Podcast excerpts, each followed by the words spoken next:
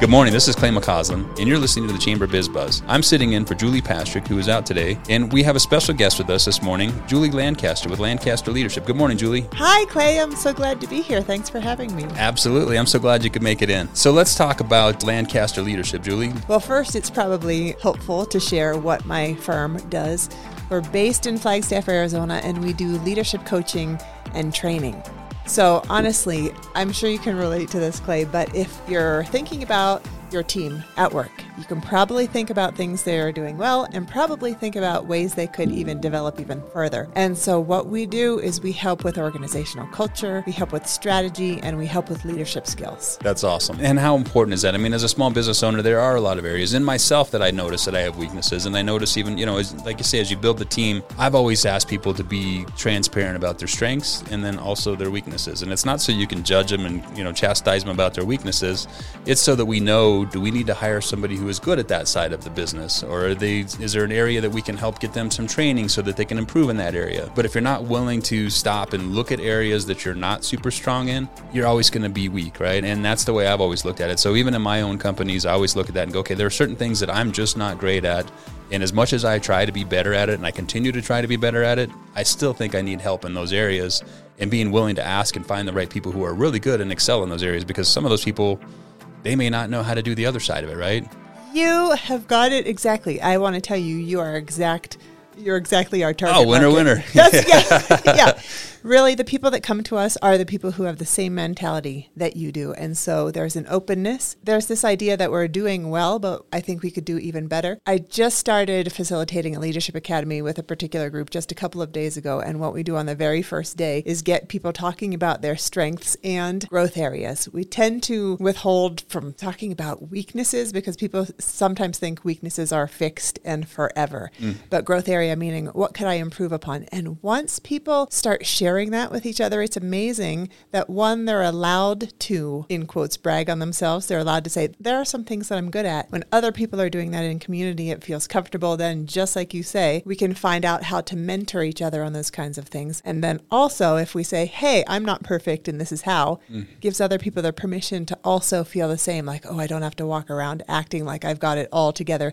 It's a learning journey. Right. I think sometimes Sometimes as a business owner, I know when I first got into owning my own businesses, we were kind of like that fake it till you make it philosophy. Yeah. But then all of a sudden you realize there's a snowball that's happening, right? That's that unforeseen or unspoken about snowball that you're just not keeping up with certain things that are maybe getting neglected because you aren't good at those things. And you're like, wait a minute, if I only had somebody who could help me with filing, if I only had somebody who could help me with these things, you know, those kind of things. And so how does somebody go about first going, okay, I identify that I might need some support. And then do they call you? Do they email? Where do they go to get that help? Question.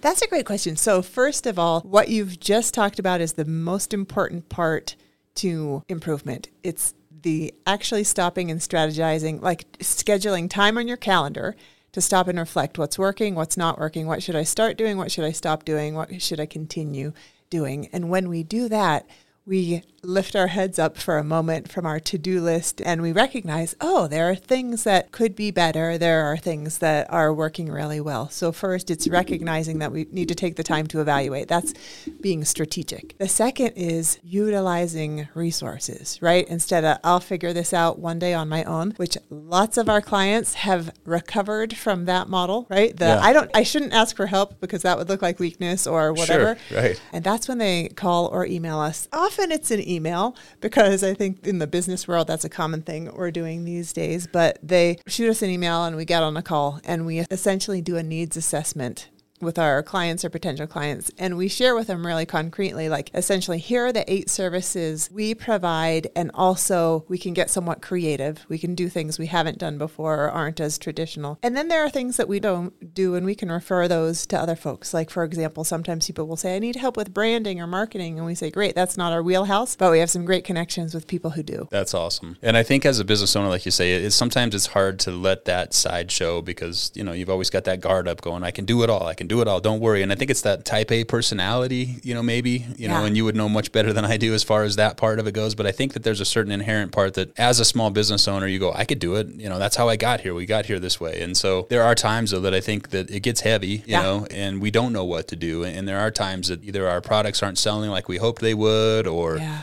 Maybe our customers aren't as happy with us as we wish they were. And it just starts to really feel heavy. And so having somebody like you that they can turn to to say, hey, look, here's some things that I've been carrying and I don't want to carry them anymore. How do, how do you help me unpack all this and figure yeah. out where we go from here? That's right. And so what I hear with that is it's the combination that we use in our leadership model that combines humility and hope, right? That, it's the yeah. humility to say right. like, okay, I could use some support. And couldn't we all? And hope, meaning there's potential for change. There's potential for a different way. As we've been in business for about the last ten or eleven years or so, we've developed our own leadership model that we call the BOSS model, which is a combination of three things. It's behavior change. That's the B. It's organizational culture. That's the O. And it's about the sphere of influence. And so when we work with organizations, we work on those three things while the person is growing and developing as an authentic leader. And we also really are of the mindset that nobody is broken. It's not because people are dysfunctional. It's about recognizing strengths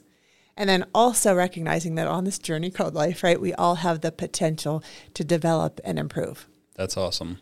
So I'm looking at the notes here that I have, and it says that you guys have clients across the fifty states with organizations anywhere from twenty people to twenty thousand people, huge corporations, right. obviously. And then you are hyper-focused as far as working with just a select number of businesses every year yes. so that you can really tune into what they need, right? Exactly. And that is something that is maybe more for our benefit than theirs. No, just kidding. It's win-win. But the reason it's a benefit or we really enjoy that is because then we get to have more depth than breadth. Meaning if we're working with an organization like, I'll just say the National Park Service is somebody who we work with that has so many employees, or the City of Flagstaff or North Country Healthcare, we have the opportunity to learn about their unique challenges, where they've been and where they want to go, instead of just having a kind of cookie cutter approach. I think one of the reasons that organizations seek us out is because how we're unique, or perhaps our particular brand of leadership coaching and training, is that it includes three models, like schools of thought, which are teaching. Oh, the sorry. microphone gets in the way. The world of teaching, the world of business, and the world of psychology. For me personally, I have a a teaching degree, and, and my entire career has been about educating and teaching folks. And I don't know about you, but when I was young and I was doing different jobs, I was thinking, what's the path here? Like, how are these connected? And then I woke up one day twenty years later, I was like, it's all about teaching. So we have the school of teaching or education that we incorporate in all we do. Then there's the business model, which is all of our facilitators have experience as being real world leaders there. I myself have had the chance to facilitate nine hundred performance evaluations. Wow. Doesn't that make you want to throw yeah, up? That's a right? lot. That's a lot. And then the world of psychology, which I have had the opportunity to teach the psychology of motivation, I think forty different sections of that. Someone else on our team, Katie, her positive psychology degree, she was taught by some of the leadership gurus that are current and out there right now, like Adam Grant, who's written Think Again, Angela Duckworth, who's written Grit, and Martin Seligman, who wrote my first leadership book that I ever owned, which is called Learned Optimism. Well, obviously you're doing something right, because I see here that you've been awarded the top coach in Flagstaff, and also Businesswoman of the Month and Entrepreneur of the Month and Adjunct Instructor of the Year. Those are huge awards. And so you're obviously doing a great service, and being recognized for that is big, right? And so thank you for the services that you're providing for our community, and not only our community, for across the country dealing with these big businesses. Because being on the consumer side, there's times where you go, that business just felt right. When I worked with that business, I walked yeah. away feeling good, right? Yeah. And I think that there's people like you that help make that process possible. And then there's other companies you might work with where you're like, eh, I didn't really get that warm, fuzzy feeling. And, yeah. and I don't know that I want to go back and try that again. And, and so I think it's people like you that are helping make a difference with some of these companies, especially on a bigger corporation side of things, that might have lost their cultural connections to the communities and the people that they serve. And so having people like you that can jump in and go, hey, you know what? Let's look at this again. Why did you get into business to start with? Because a lot of those huge companies yes. were a small company to start with, right? Right. Right. And yeah. thank you for saying that. It feels very validating to get recognized, which is also part of the leadership philosophy and model that we teach. We know that the number one reason people leave their jobs is because they feel undervalued. So to get some of that recognition does feel great.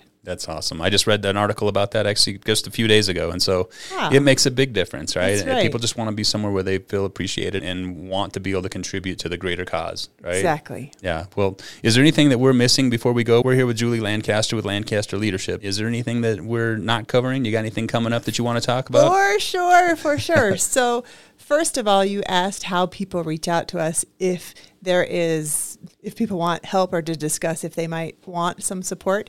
So our website is Lancaster Leadership dot com with no D. Or you could email Courtney at office at Lancaster Leadership dot com. And that's Lancaster, L A N C A S T E R, right? You got it. Beautiful. Exactly. All right, exactly. Great. And typically we work with businesses, meaning we work with teams. However, twice per year, individuals can sign up for programming. And what we've got coming up is our group coaching intensive for Leaders of Leaders. So folks like yourself who are leading other leaders, they sign up, they come together for five months remotely, just two hours per month, meaning it's not too much. And this series, we are focusing on change. Right? It's a change series. We're talking about things like creating a lift as you climb, culture, strategic listening, things like that. So if people are interested in getting support and don't have a ton of time, I'd encourage them to do that. Really, people sign up because they want to have scheduled me time, they want future-focused strategy, and they want to be in a community of other dynamic leaders that really care about learning and growing. Well, you sound brilliant, and we're very thankful to have you in here. Uh, I'll take it. I'll take it. After several years of, of doing this, I'm sure that there are so many questions. We could go on and on and on, but unfortunately, we're out of time for today. Yes. But we'll have you back again, and Thank we just you. appreciate you taking the time. And our listeners, if they have more questions, one more time, how they can get a hold of you. Oh, thank you so much. So, Lancaster Leadership dot com. Lancaster without the D, Lancaster. Leadership dot com. Got it. Beautiful. Well, thank you for coming in today. We appreciate you greatly, and thank you for being a chamber member. If Julie were sitting here, she'd be saying the same thing. We appreciate you being a chamber member. I sit on the executive board, and it's nice to see our chamber members that are thriving, that are giving back to the community, that are working to help make Flagstaff what we all love about it. Thanks for taking the time, and we'll catch you next time on the radio. You've been listening to the Chamber Biz Buzz Show, brought to you by the Greater Flagstaff Chamber of Commerce. Today's show has been edited and produced by Clay McCauslin with Great Circle Media. Thank you for tuning in. We'll see you next time on the radio.